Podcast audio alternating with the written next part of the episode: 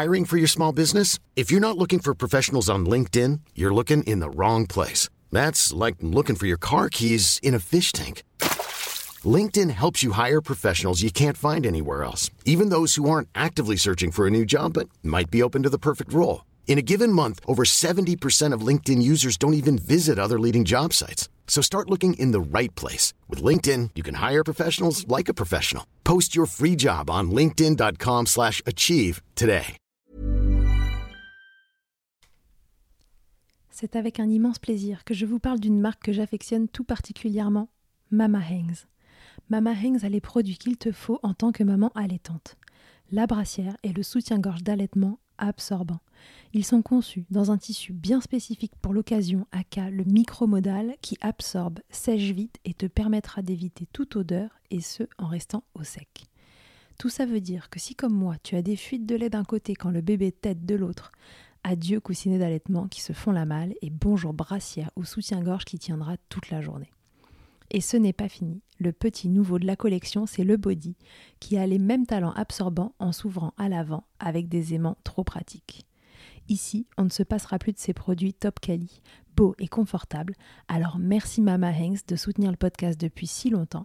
Et si tu veux en savoir plus, rendez-vous sur leur site mama-hangs.com et avec le code Milkshaker, tu bénéficieras d'une jolie et rare remise de 15% sur ta commande.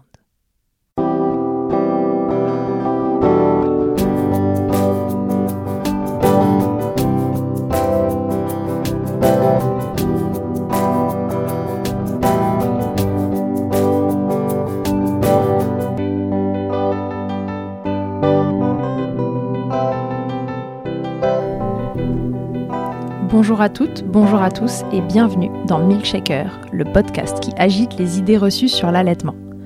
Je suis Charlotte Bergerot-Palisco, je suis la maman d'un petit garçon de bientôt 2 ans que j'ai allaité durant 1 an. Dans la vie, je suis ostéopathe spécialisée en périnatalité.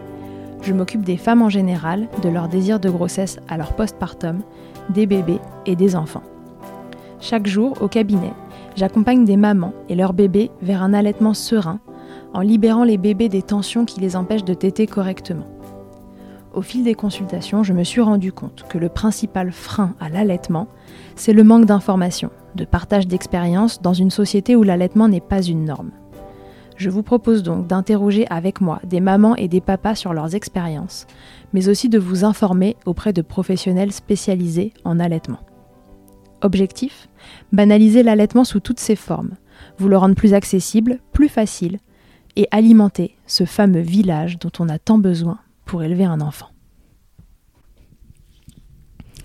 Aujourd'hui, pour ce nouvel épisode où je rencontre une maman, découvrez avec moi Laurine, alias Lalotte83 sur Instagram. Laurine nous raconte ses 2 expériences d'allaitement, de celle qui dure 24 heures à celle qui n'est probablement pas prête de s'arrêter.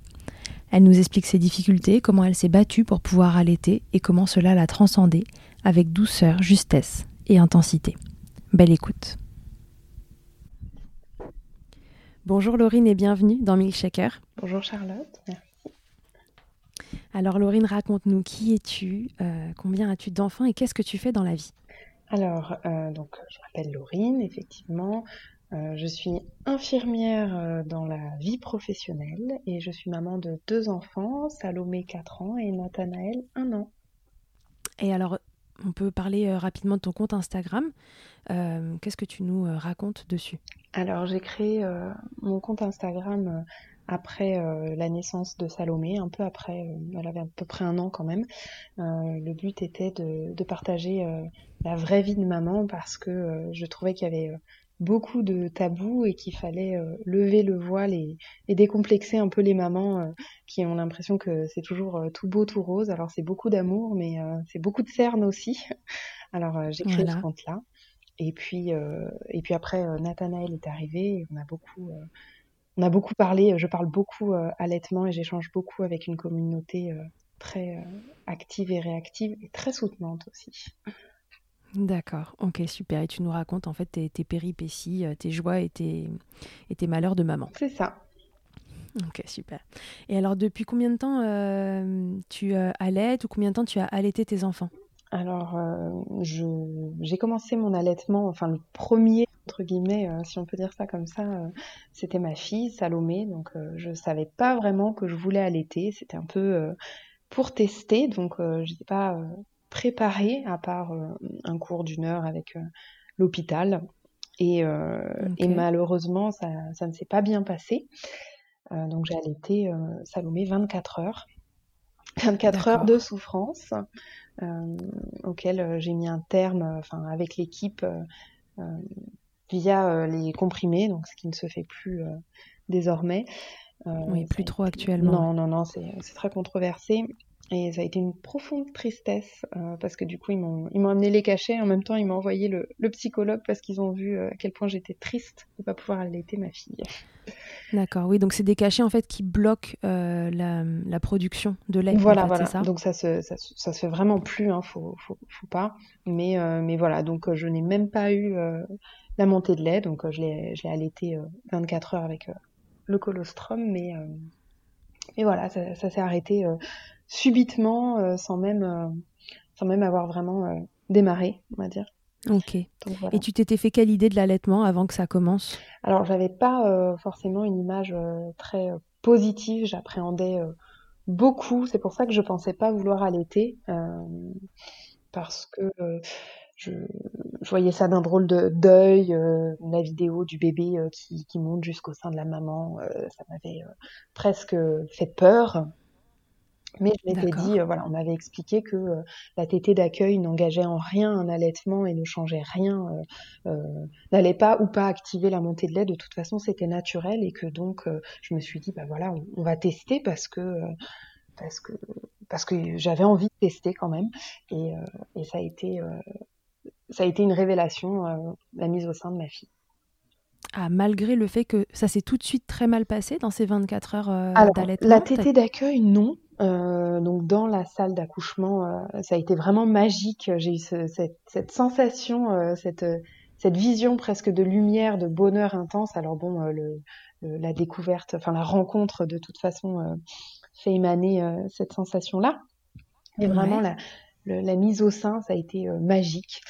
Et pas tout de suite douloureux, c'est vraiment les mises au sein successives des premières 24 heures qui ont engendré des douleurs. Et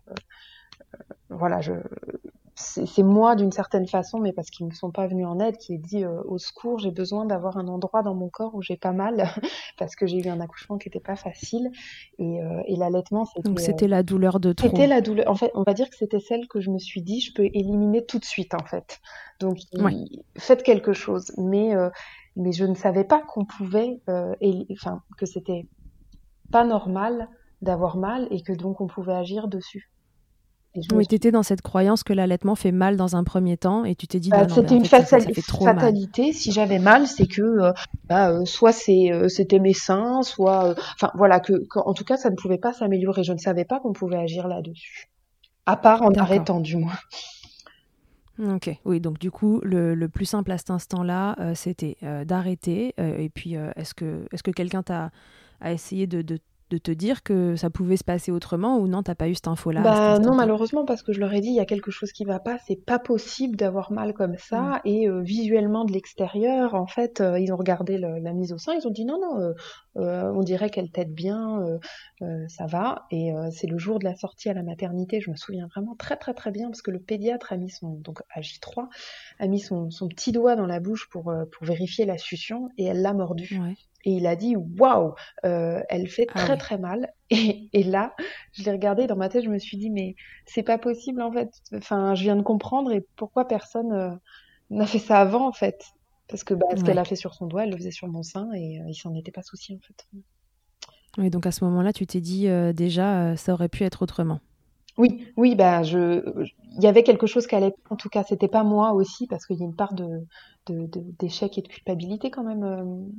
Moi, je ressentais ça parce que je savais pas que je voulais allaiter. En quelques heures, je réalise ce que je veux. Et puis finalement, je bats en retraite. Alors, c'était très dur dans ma naissance de maman. Oui, donc déjà, J3, culpabilité maximum. Oui, ça commence. Ok, alors du coup, pour le deuxième. Alors, comment ça s'est passé? Eh bien, 3 ans de regrets, ça permet de se renseigner beaucoup. Et clairement, en fait, au cours des premiers mois de vie de ma fille, j'ai identifié un peu ce qui avait fait que je n'avais pas pu l'allaiter. Et du coup, je me suis renseignée. La plateforme, justement, Instagram m'a beaucoup aidée parce que je me suis dit, bon, bah, il faut que je m'abonne à plein de comptes ressources sur l'allaitement. Alors, ça a été... c'est des ramifications en fait, parce qu'on prend un compte qui parle d'autres comptes, qui parle d'autres comptes. Et du coup, j'ai puisé beaucoup d'informations via les réseaux sociaux, parce que finalement, je dirais entre guillemets toujours dans la vraie vie, je ne savais pas où puiser ces informations-là. En tout cas, elles ne venaient pas à moi naturellement, elles ne sont pas affichées dans la rue, elles le sont à peine. Et toi, en tant qu'infirmière, tu n'avais pas des personnes ressources autour de toi ? Non, dans ton entourage médical, non. Moi, je suis infirmière chez les adultes, et puis bah, d'une certaine façon, l'accouchement de ma première m'avait montré qu'en maternité aussi, on n'a pas forcément, c'est équipe aussi dépendant. Qu'on tombe pas forcément toujours sur les personnes ressources. Une sage-femme va être spécialisée dans la naissance de l'enfant, mais pas forcément dans l'allaitement. De la même façon que moi, je suis infirmière en pneumologie et pas en cardiologie, on va dire. Oui, chacun sa spécialité et tout le monde n'est pas spécialisé en allaitement. Elles le sont dans un allaitement qui se passe bien, entre guillemets encore, mais dès qu'il y a une grosse difficulté, il faut vraiment des professionnels qui soient formés et spécialisés, comme le sont les consultantes IBCLC par exemple. Ok, donc du coup, est-ce que tu as su ce qui s'était passé pour ce premier allaitement ? Quantifie la même chose parce que j'ai vécu du coup les premières 24 heures, 48 heures avec mon fils, j'ai retrouvé exactement les mêmes sensations. Alors la même joie au début et puis la même douleur très rapidement. Donc ce qui m'avait permis, pendant 3 ans du coup j'avais des contacts. Alors très rapidement j'ai contacté, j'ai dit voilà j'ai mal. Pareil à la maternité, on s'est penché au-dessus du bébé, on m'a dit non, ça va. J'ai dit vous êtes sûre il n'a pas un frein? Non, il n'a pas l'air, mais personne n'a même ouvert la bouche de mon fils. Donc, alors le fait est qu'il avait un frein qui était très, très discret pour quelqu'un qui n'est pas formé en tout cas. Parce que des fois il y a des freins qui sont très très évidents, donc le bout de la langue étant accroché, personne ne peut le louper on va dire. Ouais, là c'était un frein qu'on ne voyait pas. Voilà. Donc vraiment facilement. Avoir quelqu'un qui va prendre l'enfant, qui va bien étudier, bien soulever la langue en mettant les doigts dans la bouche et bien regarder, il n'est pas détectable. Donc je savais qu'il fallait que je serre les dents pendant plusieurs jours. Du coup, dans ma valise de la maternité, c'est pareil, j'avais pris des couteaux suisses de la maman allaitante, c'est-à-dire que j'avais tout ce qu'il fallait pour tenir le coup, pour pouvoir sortir de là sans avoir stoppé mon allaitement et t'étais armée là cette fois-ci. T'avais toute ta boîte à outils, toutes tes armes pour tenir le choc le temps de la maternité. Je savais qu'il fallait tenir et je savais qu'on allait m'apporter des solutions, des réponses et il fallait juste tenir. Ok, donc probablement que ta fille avait la même chose. Donc les freins de langue pour les personnes qui ne savent pas du tout ce que c'est, donc c'est une membrane qui est sous la langue et qui empêche la langue de bouger correctement dans la bouche. Et un bébé quand il tète, il a besoin de sa langue évidemment pour téter et ce frein de langue empêche le mouvement de succion de bien se faire et les bébés se mettent à faire mal aux mamans pour essayer d'obtenir du lait plutôt que d'aspirer entre guillemets, ils mordent quoi. Voilà, c'est un peu traître, schématique. Parce que ça peut être... ma fille a eu un reflux, elle faisait énormément de fausses routes sur le biberon, parce que du coup, elle a été biberonnée. Et en fait, personne, même pour elle, ne m'a parlé du coup du frein. Donc très certainement qu'elle aussi, elle aurait dû avoir une intervention, parce qu'on a quand même... on s'est occupé de sa déglutition pendant longtemps, de ses fausses routes, et ça devait venir de là aussi. Oui, probablement ça a aussi ses impacts un peu plus tard. Que ça crée des tensions, et il y a plein de choses qui rentrent en compte, quoi. Ok, très bien. Et alors, comment ton allaitement numéro 2 s'est amélioré ? Alors, doucement mais sûrement, malgré tout, parce que voilà. Donc, je suis sortie de la maternité, j'ai contacté la consultante IBCLC qui est venue faire le point. Donc, elle, je savais que, elle était formée en frein. Je savais que ce qu'elle allait dire, c'était ce qu'il fallait faire. Parce que c'est vrai que dans la maternité, à chaque fois que quelqu'un rentre dans la chambre, on nous dit des choses différentes. Alors, cette Cette diversité est intéressante parce que chaque bébé est différent. Donc, il ne faut pas que les mamans paniquent et il faut se dire, je puise... Ça peut être une richesse aussi. Voilà, parce qu'il y a quelque chose qui fonctionnera sur mon enfant. En ce qui concerne l'allaitement, malgré tout, celle qui a toutes les connaissances, c'est elle, la consultante. Et du coup, voilà, je l'ai fait venir à la maison pour qu'on ait notre stratégie pour que j'arrive à installer correctement cet allaitement. Parce que du coup, j'ai eu des crevasses. D'accord. Donc ça fait mal, c'est pas normal, hein. Ça signifie deux choses, soit qu'on positionne mal l'enfant, donc il faut vérifier la position, soit que l'enfant a une mauvaise succion, et donc c'était le cas. Donc j'ai pris rendez-vous, dès la sortie de la maternité, j'ai pris rendez-vous avec l'ORL pour le frein, en disant c'est pas grave, une fois que j'ai le rendez-vous, je peux toujours l'annuler la veille, mais les jours sont précieux. Quand on a mal... peur d'y aller ? Non. Tu disais que ça allait peut-être s'améliorer, ça ? Non, peut-être c'était pas ça, mais au moins j'avais le rendez-vous et ça décalait pas d'autant parce que ça fait vraiment mal. Après mon conjoint, le frein, le bébé le bébé a un problème, il va falloir faire quelque chose au bébé. Non, c'est ça a été difficile. Et je crois que les papas... Oui, j'ai pas envie qu'on touche à la bouche de mon bébé. C'est presque... j'étais responsable, mais peut-être qu'il y a quelque chose qui allait pas chez moi et c'était pas l'enfant, quoi. Oui, lui, pour le coup, n'était pas aussi renseigné que toi. Voilà, mais c'est vrai que la consultante m'avait dit, il faut bien en parler au papa parce que c'est très important, parce que c'est vrai que souvent, le papa comprend pas parce que le papa n'a pas mal. Donc, voilà. Moi, j'étais tellement décidée que d'une certaine façon, mon projet d'allaitement était extrêmement solide. C'était très clair dans ma tête. De toute façon, comme je le dis, 3 ans de regrets. J'étais... Ah voilà, t'avais une volonté d'acier. Ah oui, inébranlable. Donc, personne ne pouvait t'arrêter. De toute façon, je savais aussi que ce n'était pas que pour permettre cet allaitement-là, c'est que le frein crée d'autres soucis et que ça allait soulager aussi mon enfant qui n'est peut-être pas capable à 15 jours de dire qu'il y a des choses qui vont pas, quoi. Enfin, il les dit différemment. Donc tu vas faire sectionner ce frein de langue, il le sectionne. Voilà, ça se passe très bien. Okay. C'est très rapide, le bébé est mis au sein tout de suite. Et sur le moment, j'ai versé ma larme, mais à peine la larme a coulé, parce que forcément, c'est une émotion pour la maman aussi, bien sûr. Que ça s'apaise tout de suite. Donc après ce rendez-vous, comment ça évolue ? Alors après ce rendez-vous, mon fils prend enfin du poids parce que parce qu'il y a en dehors des douleurs, il faut évidemment parler du fait que quand un bébé ne tète pas bien, il ne prend peut-être pas ce qu'il lui faut et donc il ne stimule pas le sein assez et donc c'est des bébés qui parfois ne prennent pas assez de poids. Donc on a aussi le coup près de votre bébé ne prend pas assez de poids. Tout à fait. Donc si on n'est pas face à un professionnel aussi qui connaît un minimum en allaitement, on va dire la maman n'a pas assez de lait.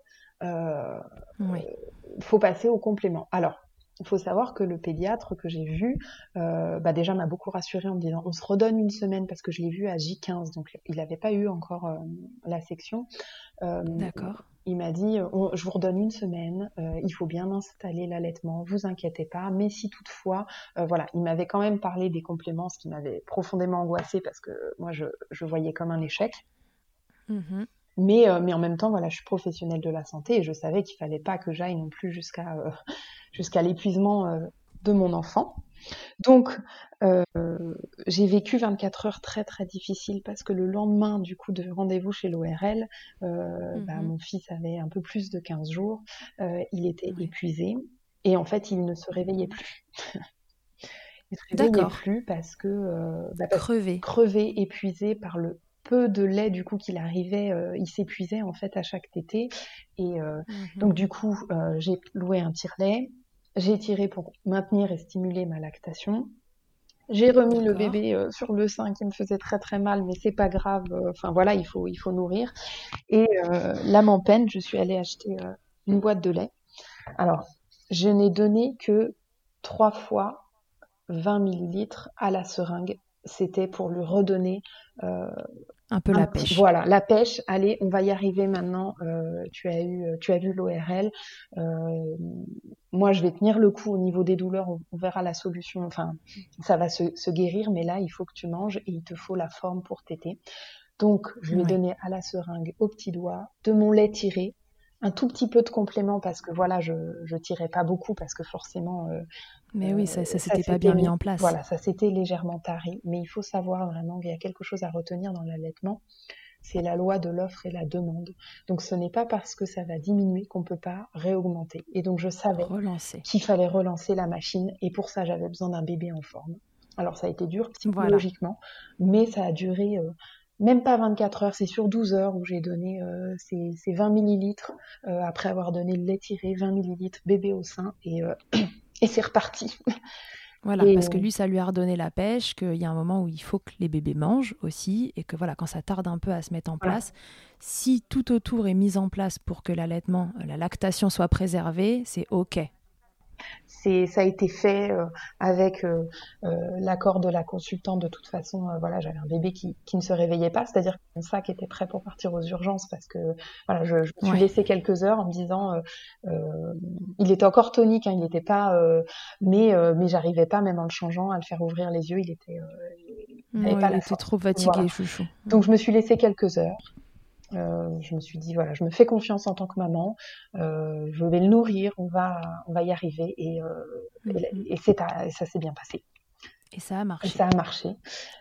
Ça a été le papa au milieu de tout ça.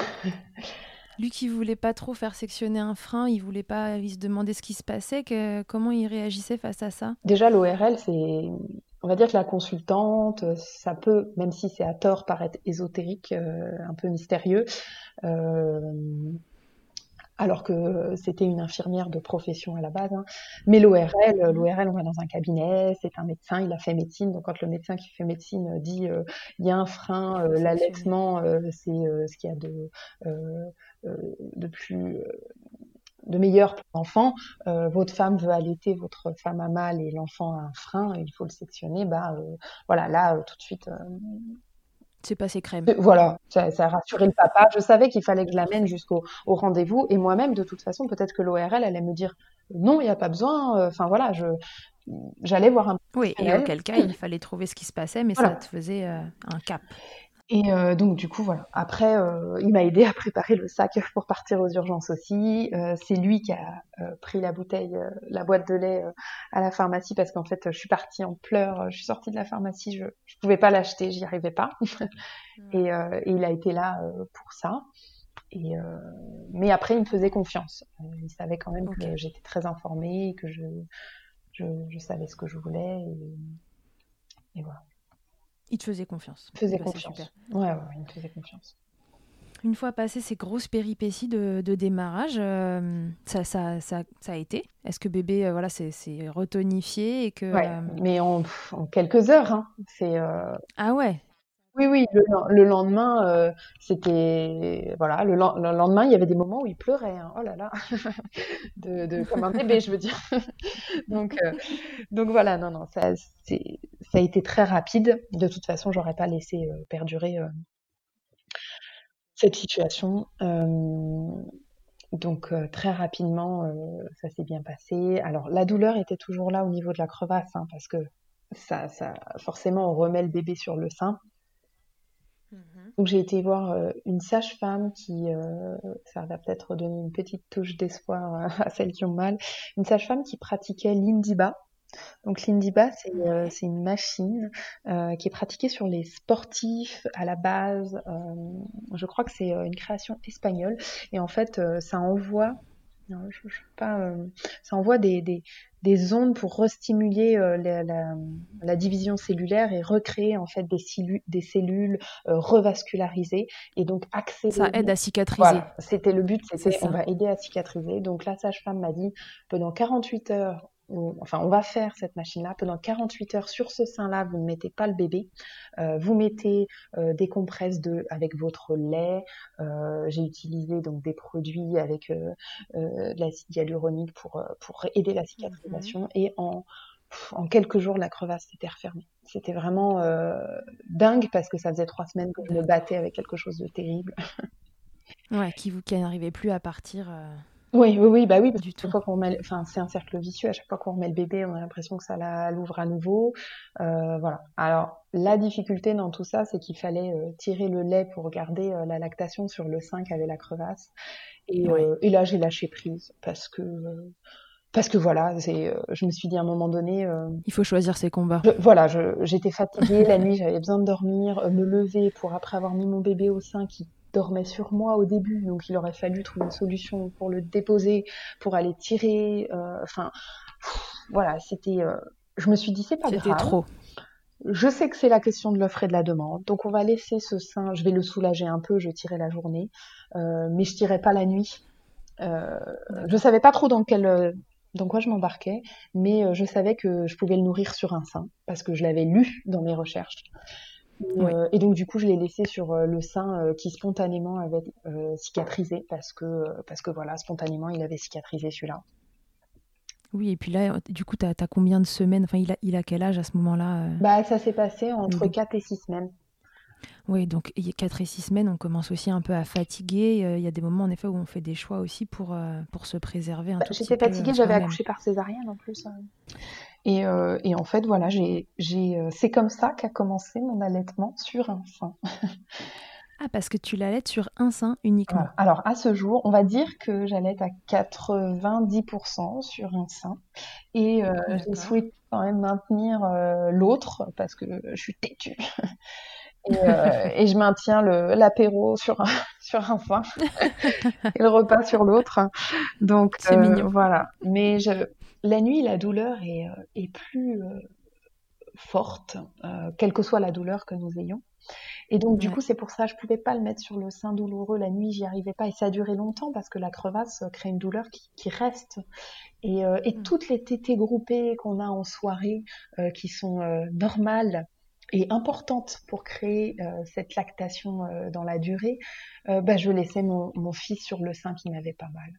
Donc, j'ai laissé Nathanaël pendant des heures et des heures durant, toujours sur le même sein, parce que j'avais mal de l'autre côté. Et c'est ce qui a fait cette lactation d'un côté. Et ce qui n'est pas gênant, aujourd'hui, ça a été toujours un bébé avec une courbe de poids magnifique. Voilà. Donc ça peut très bien fonctionner sur un sein. Tout à fait, ça fonctionne très bien. Après, on dira que le bémol restera l'esthétique. Une disparité, mais bon, c'est un temps dans ma vie, j'arrive à trouver... C'est fluctuant au cours de la journée en fonction des tétés. Il y a des moments où tu es plus symétrique que d'autres. Oui, parce que on va dire que quand je sors du travail et que ça fait quelques heures que j'ai pas tiré, je penche un peu. Mais non, c'est pas bon ça, ostéopathiquement parlant, de pencher comme ça, tu sais.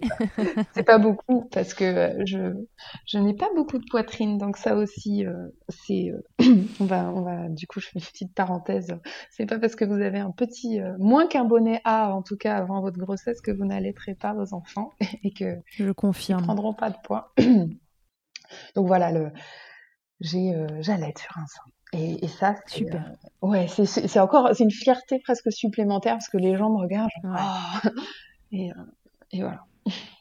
Bon, bah écoute, c'est génial. Donc finalement, ça a roulé sur un sein, mais ça a roulé. Et alors, une fois que ça roulait, c'était comment cet allaitement ? C'est fantastique. Moi, je vis ma... Oui, c'est toujours, pardon. Oui, c'est toujours. Et je vis ma plus belle vie, comme je dis. Je profite à fond. Alors, le premier mois reste difficile quel que soit l'allaitement parce que on découvre, on passe d'une vie égoïste, parce qu'on est égoïste quand on choisit l'heure à laquelle on veut aller aux toilettes, hein, parce que une fois qu'on a des enfants, mais que ce soit l'allaitement ou pas d'ailleurs, parce que je l'ai vécu avec ma fille. Et donc, du coup, voilà, ce premier mois... Bien sûr. Vous n'irez plus faire pipi seule, sa fille. Voilà, sachez-le, si vous n'étiez pas au courant, je suis désolée, on brise quelque chose. Mais... Et donc, du coup, passer ce moment où l'enfant est beaucoup au sein et où on a un peu l'impression que waouh, ça dure longtemps, ça va durer longtemps. J'envoyais des messages aux copines, ça va durer longtemps, mais ne t'inquiète pas, ça passe. Tout n'est qu'une phase. Et puis, maintenant, j'allaite avec une fierté terrible partout, tout le temps, comme dit le hashtag. Ouais. Et, elle était partout tout le temps. C'est ça. Et je le revendique. C'est presque un combat, ça serait négatif parce que je trouve que c'est péjoratif comme mot, mais vraiment je veux montrer que c'est que du bonheur, que c'est normal en fait. Et voilà. Et alors, le papa, dans tout ça, est-ce que ça a été facile pour lui de trouver sa place dans cet allaitement ? On dit souvent que pour les papas, c'est pas évident de se faire une place dans la relation avec son bébé quand les mamans allaitent. C'est une grosse idée reçue dans l'allaitement. Qu'est-ce que vous en avez pensé, vous ? Alors, je dirais qu'il y a des papas, il y a différents papas. Nous sommes... Ouais.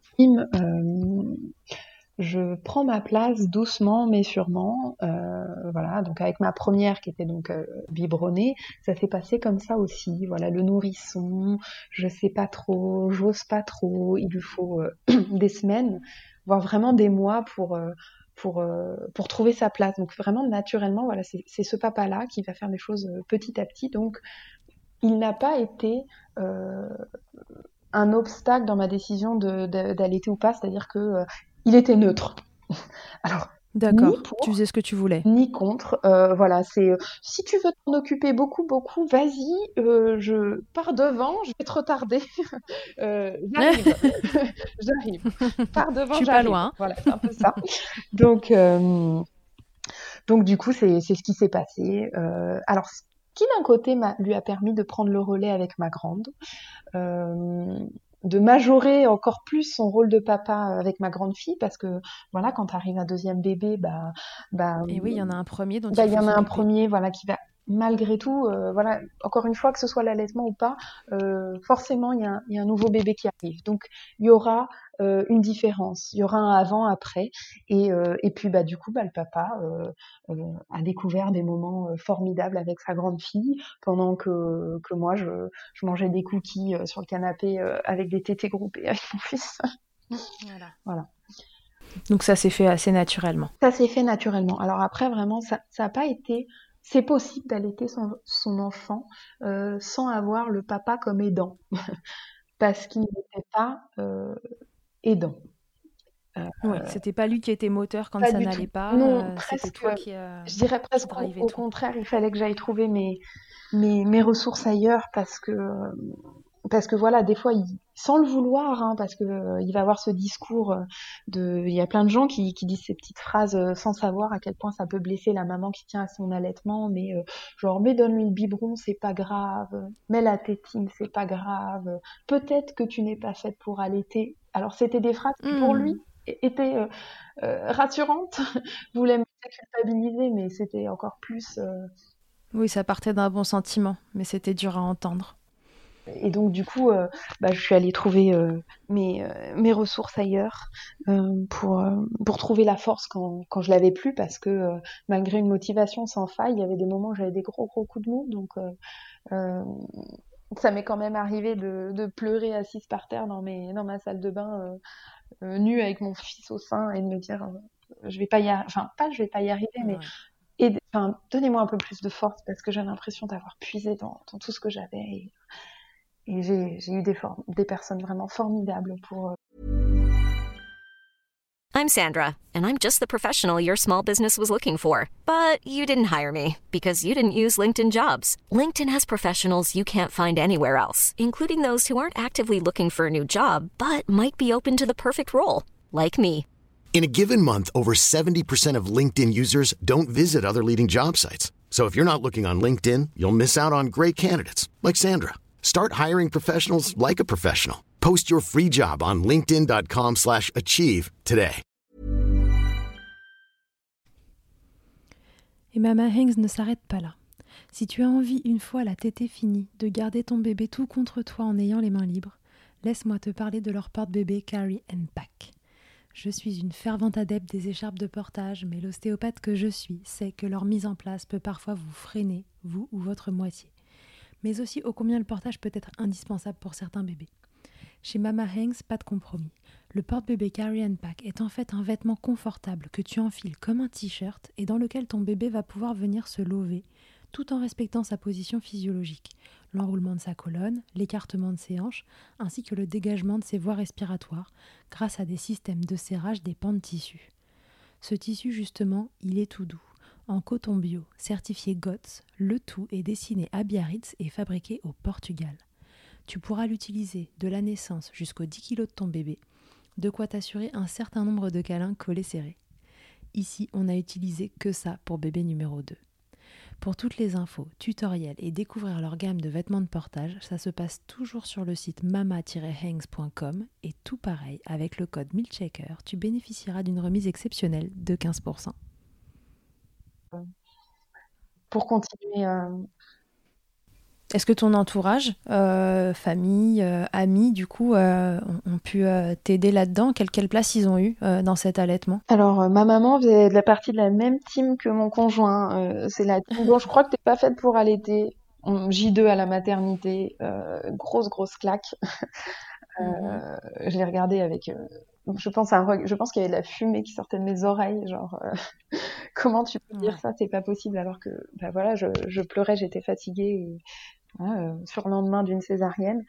Donc bon, je savais de toute façon parce que voilà, j'avais été élevée avec une maman qui aujourd'hui a changé, je pense, de regard et qui m'a élevée en disant oh là là, le biberon c'est bien, le papa se lève la nuit, donc je savais que c'était pas là forcément que j'allais trouver mes ressources. Voilà. Par contre, la maman de mon conjoint a allaité au allaitement. Alors, elle n'a pas allaité longtemps, entre guillemets, parce qu'elle a allaité jusqu'aux 3 mois de l'enfant, de mon conjoint. Mais pour elle, c'est normal. L'allaitement, c'est complètement la norme. Et du coup, elle, c'était sans avoir de connaissances plus approfondies que ça. Mais c'était voilà, c'était normal, si à table enfin voilà, fallait que j'allaite, c'était partout tout le temps et à la demande. Voilà, c'était voilà, partout tout le temps à la demande, il y avait pas de problème et du coup voilà, j'avais cet allié là. Du coup, beau papa, dans la même team aussi, on va dire, n'a pas forcément d'avis mais voilà. Donc quand je voyais ma belle famille, c'était pas du tout c'était plus simple. T'as jamais eu droit à des réflexions désagréables? Non, après, on me demande forcément jusqu'à quand. Voilà, maintenant, il va avoir 1 an, mais je le prends pas. Je le prends comme de la curiosité. Et puis, j'ai l'impression un peu d'avoir au sein de la famille et du coup, au sein de mes amis, d'avoir un peu d'être la porte-parole de l'information juste de l'allaitement. Alors, si tant est que mon discours soit entièrement juste, parce que je ne suis pas professionnelle, donc j'ai beaucoup d'informations, mais ce que je dis n'a pas voix d'évangile. D'accord. Mais voilà, j'ai ce rôle-là aussi, parce que... Oui, donc t'es peut-être un petit peu aussi... Enfin, peut-être qu'ils se rendent compte que t'es hermétique à l'éventuelle remarque désobligeante. Ça, je crois que même en ce qui concerne l'éducation, de toute façon, c'est un vaste sujet, que ce soit l'allaitement ou dès qu'on a des enfants, c'est comme si on ouvrait une porte qu'on n'a pas du tout ouverte, mais tout le monde se dit « Tiens, il y a une porte si je donnais mon avis. » Voilà. Oui, voilà, c'est ça. Et quel que soit le sujet, hein. Et alors, donc, tu es infirmière, c'est ce que tu disais tout à l'heure. Tu as repris le boulot depuis 1 an, ouais, j'imagine. J'ai réussi à... On va dire, voilà, toujours 3 ans de regret, pardon. Je me suis dit... j'ai essayé de tout installer pour que ce soit le plus possible, enfin, le plus facile, si tant est que ce le soit quand on est infirmière, mais voilà. Et... magasiner pas mal de plans d'attaque. Voilà, plan d'attaque partie 2. Wow, je veux travailler en 12 heures. Déjà, j'impose mon style. Ils savaient tout ce que j'allais allaiter. Alors, il y en avait qui doutaient, mais j'étais là, dans ma tête, j'étais là. J'espère que je vais y arriver parce que c'est pas possible. Je veux pas leur donner raison. Mais j'allais revenir avec un tire-lait. Attention les gars, j'arrive, j'y aurai un tire-lait dans l'histoire.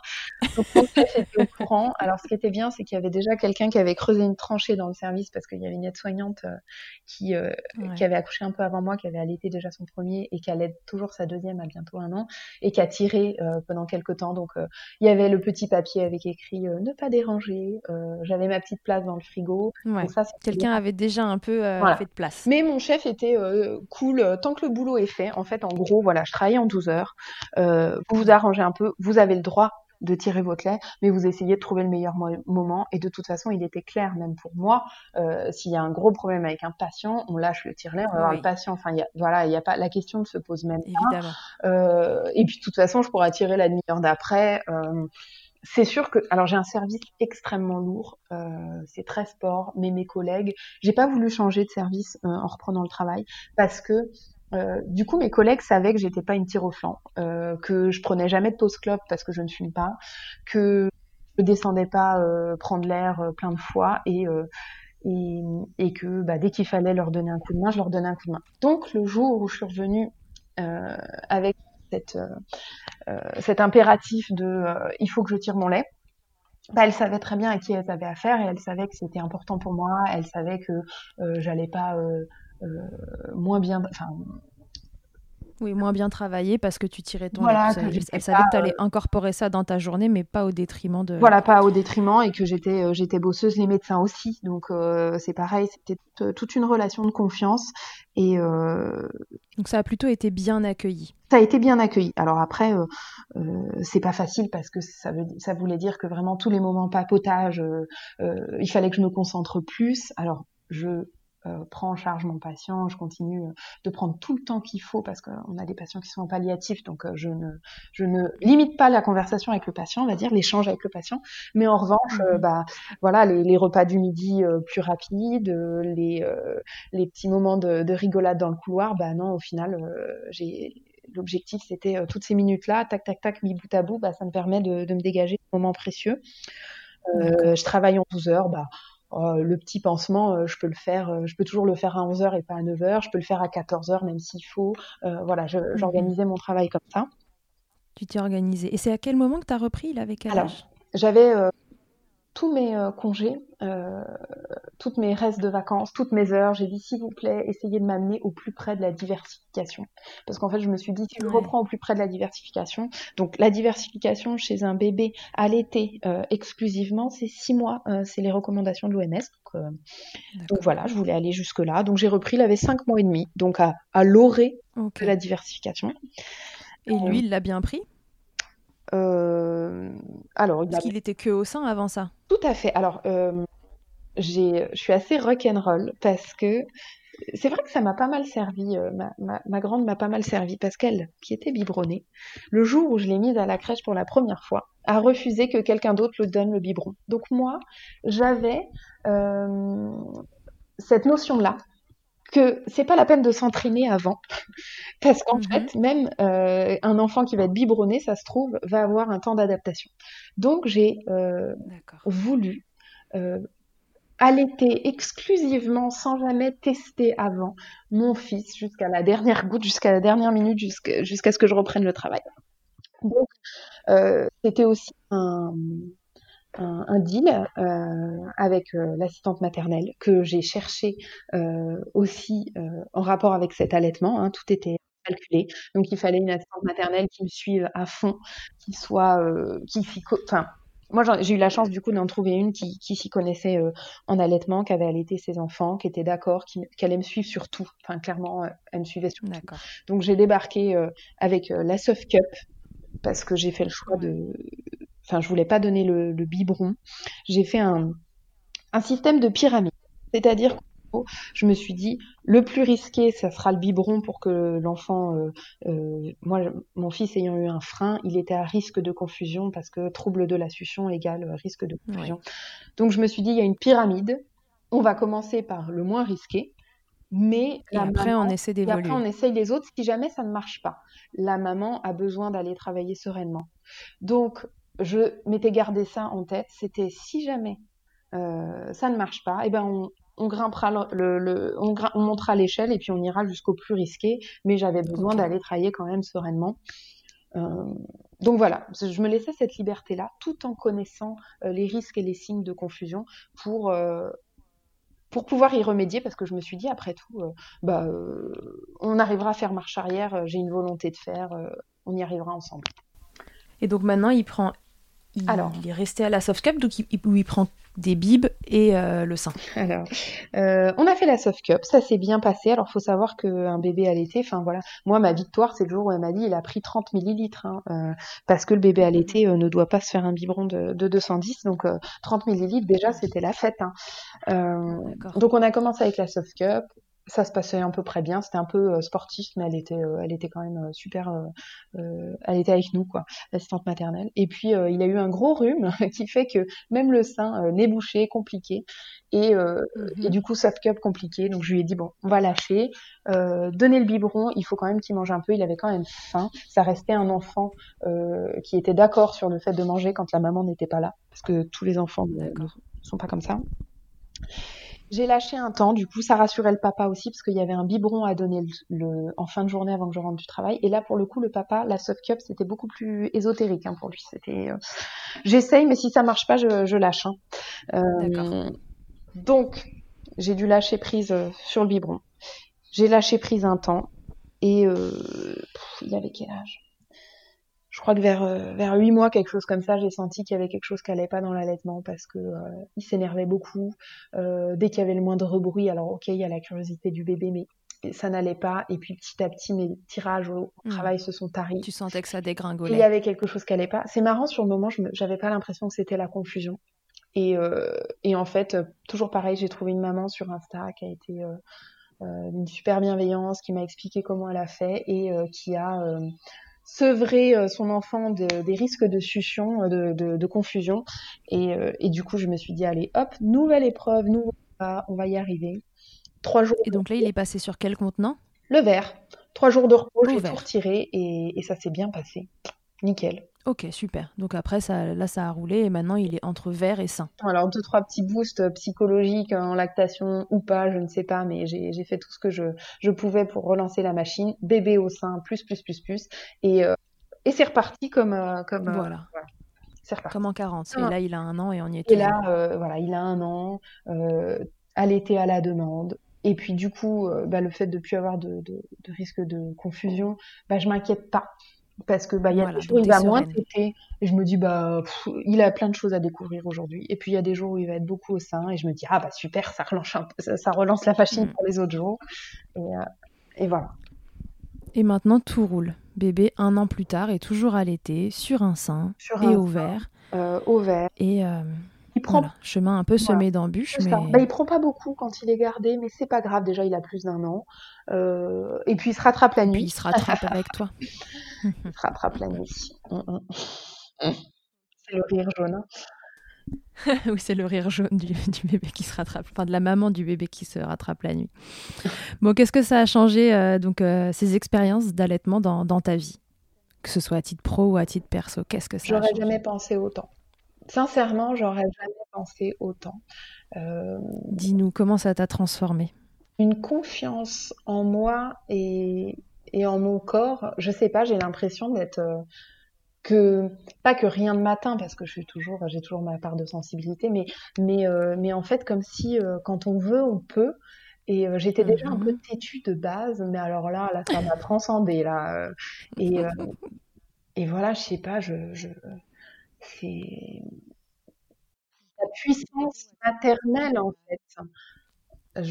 Cette confiance. Ouais, vraiment, c'est une bulle d'amour, de réassurance, de confiance en moi et. Ouais, on sent dans tes mots que ça te porte. Mais complètement, c'est ma plus belle expérience de vie, c'est la plus belle chose que j'ai vécue. Alors malgré toutes les difficultés, la fatigue, parce que les personnes qui me suivent au quotidien sur Instagram, je suis devenue la référence cerne et nuit, fatigue. mais ça n'a pas, ce que je vis au quotidien grâce à cet allaitement, pour l'instant vaut clairement toutes les cernes et tous les achats d'anti-cernes possibles. C'est, quand je rentre du travail et que j'ai ce petit bébé, parce que 1 an, ça reste un bébé quand même, qui vient et qui...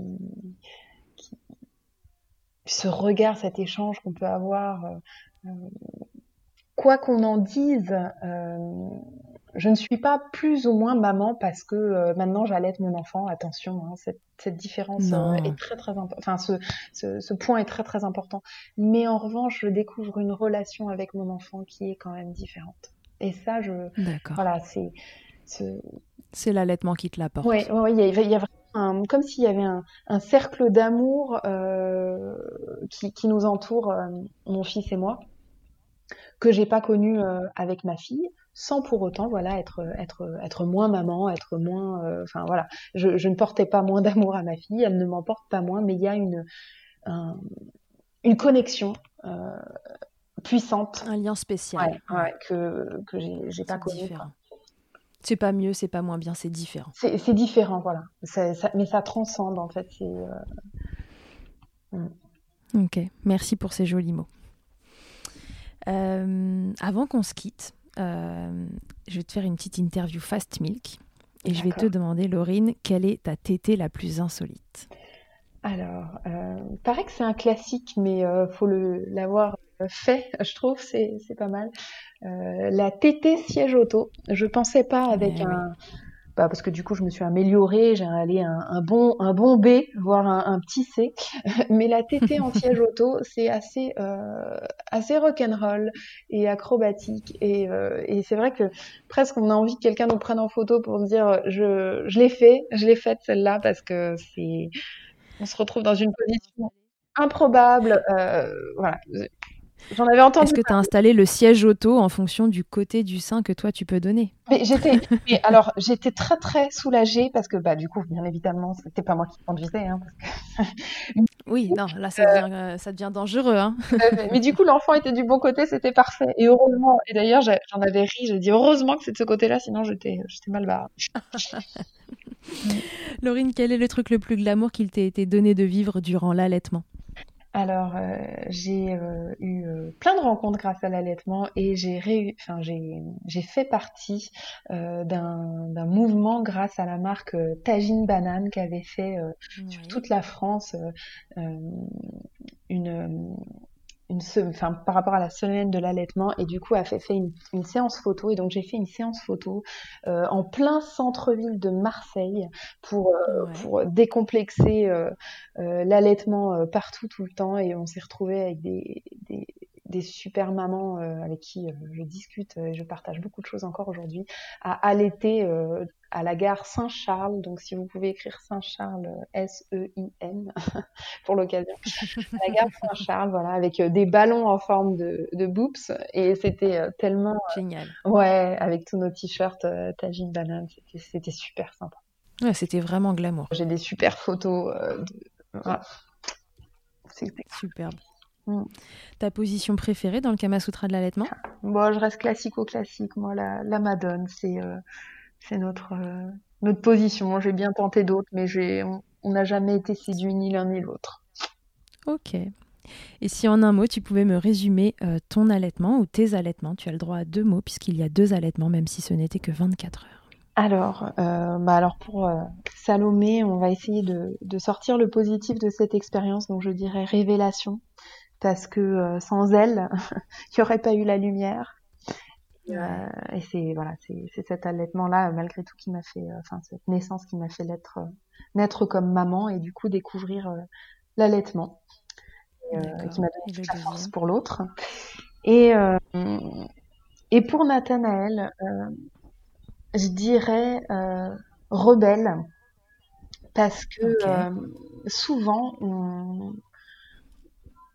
les gens qui n'allaitent pas vont avoir l'impression que l'allaitement, c'est presque quelque chose d'ancien, de vieux, la maman est au service de l'enfant, tout ça, ça a toute une image un peu comme ça. Et en fait, je me suis jamais trouvée aussi rock'n'roll et rebelle, sachant que je suis la fille qui traverse quand le petit bonhomme est vert, moi, que depuis que j'allaite. C'est-à-dire que j'ai vraiment l'impression d'avoir un vent de rébellion en moi, et de rébellion modernité. Je sais pas comment dire. Pour toi, l'allaitement, c'est moderne. C'est pas l'image que ça peut avoir. Les codes, voilà. Et en discutant avec d'autres mamans, on a exactement ce sentiment-là. Je me suis jamais sentie, aussi rebelle et rock'n'roll que depuis que j'avais mon fils. Bon, génial. Merci beaucoup d'avoir répondu à toutes mes questions concernant tes allaitements. C'était un plaisir. Je vous rappelle que vous pouvez suivre Laurine sur son compte Instagram qui s'appelle Lalotte83.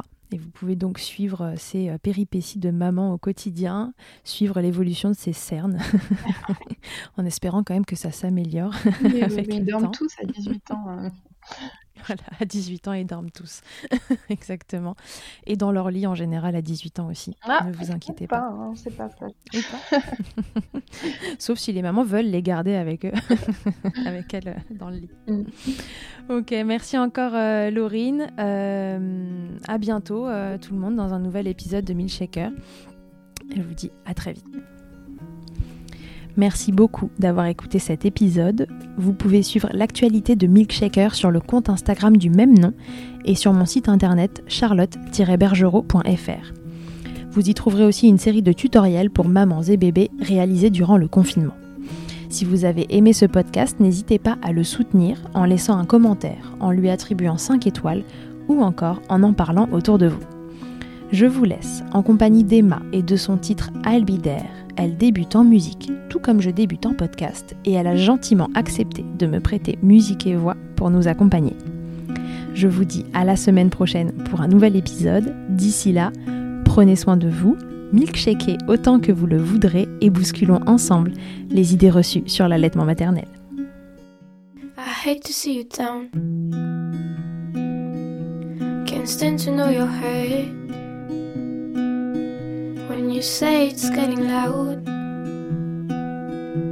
the voices in your heart,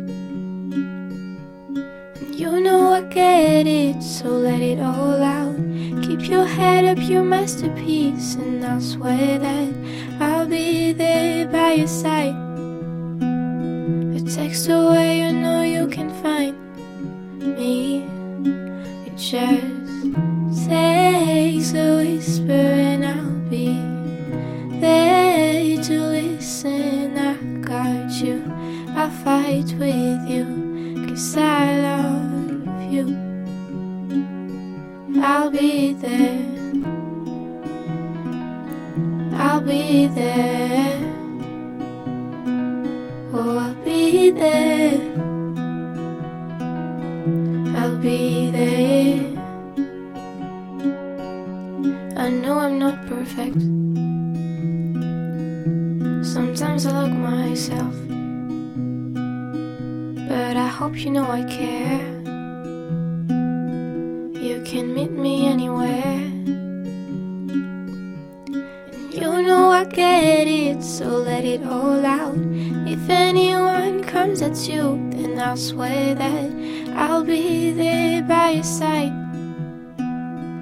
Text away, you know you can find me. It just takes a whisper and I'll be there to listen. I guide you, I'll fight with you, 'cause I love you. I'll be there, I'll be there. Oh, I'll be there, I'll be there. Trust me every time I have you back, and I know that you'll do the exact same for me. Side by side, don't even need to talk. You know I get it, so let it all out. Keep your head up, your masterpiece, and I'll swear that I'll be there by your side. A text away, you know you can find me. It's just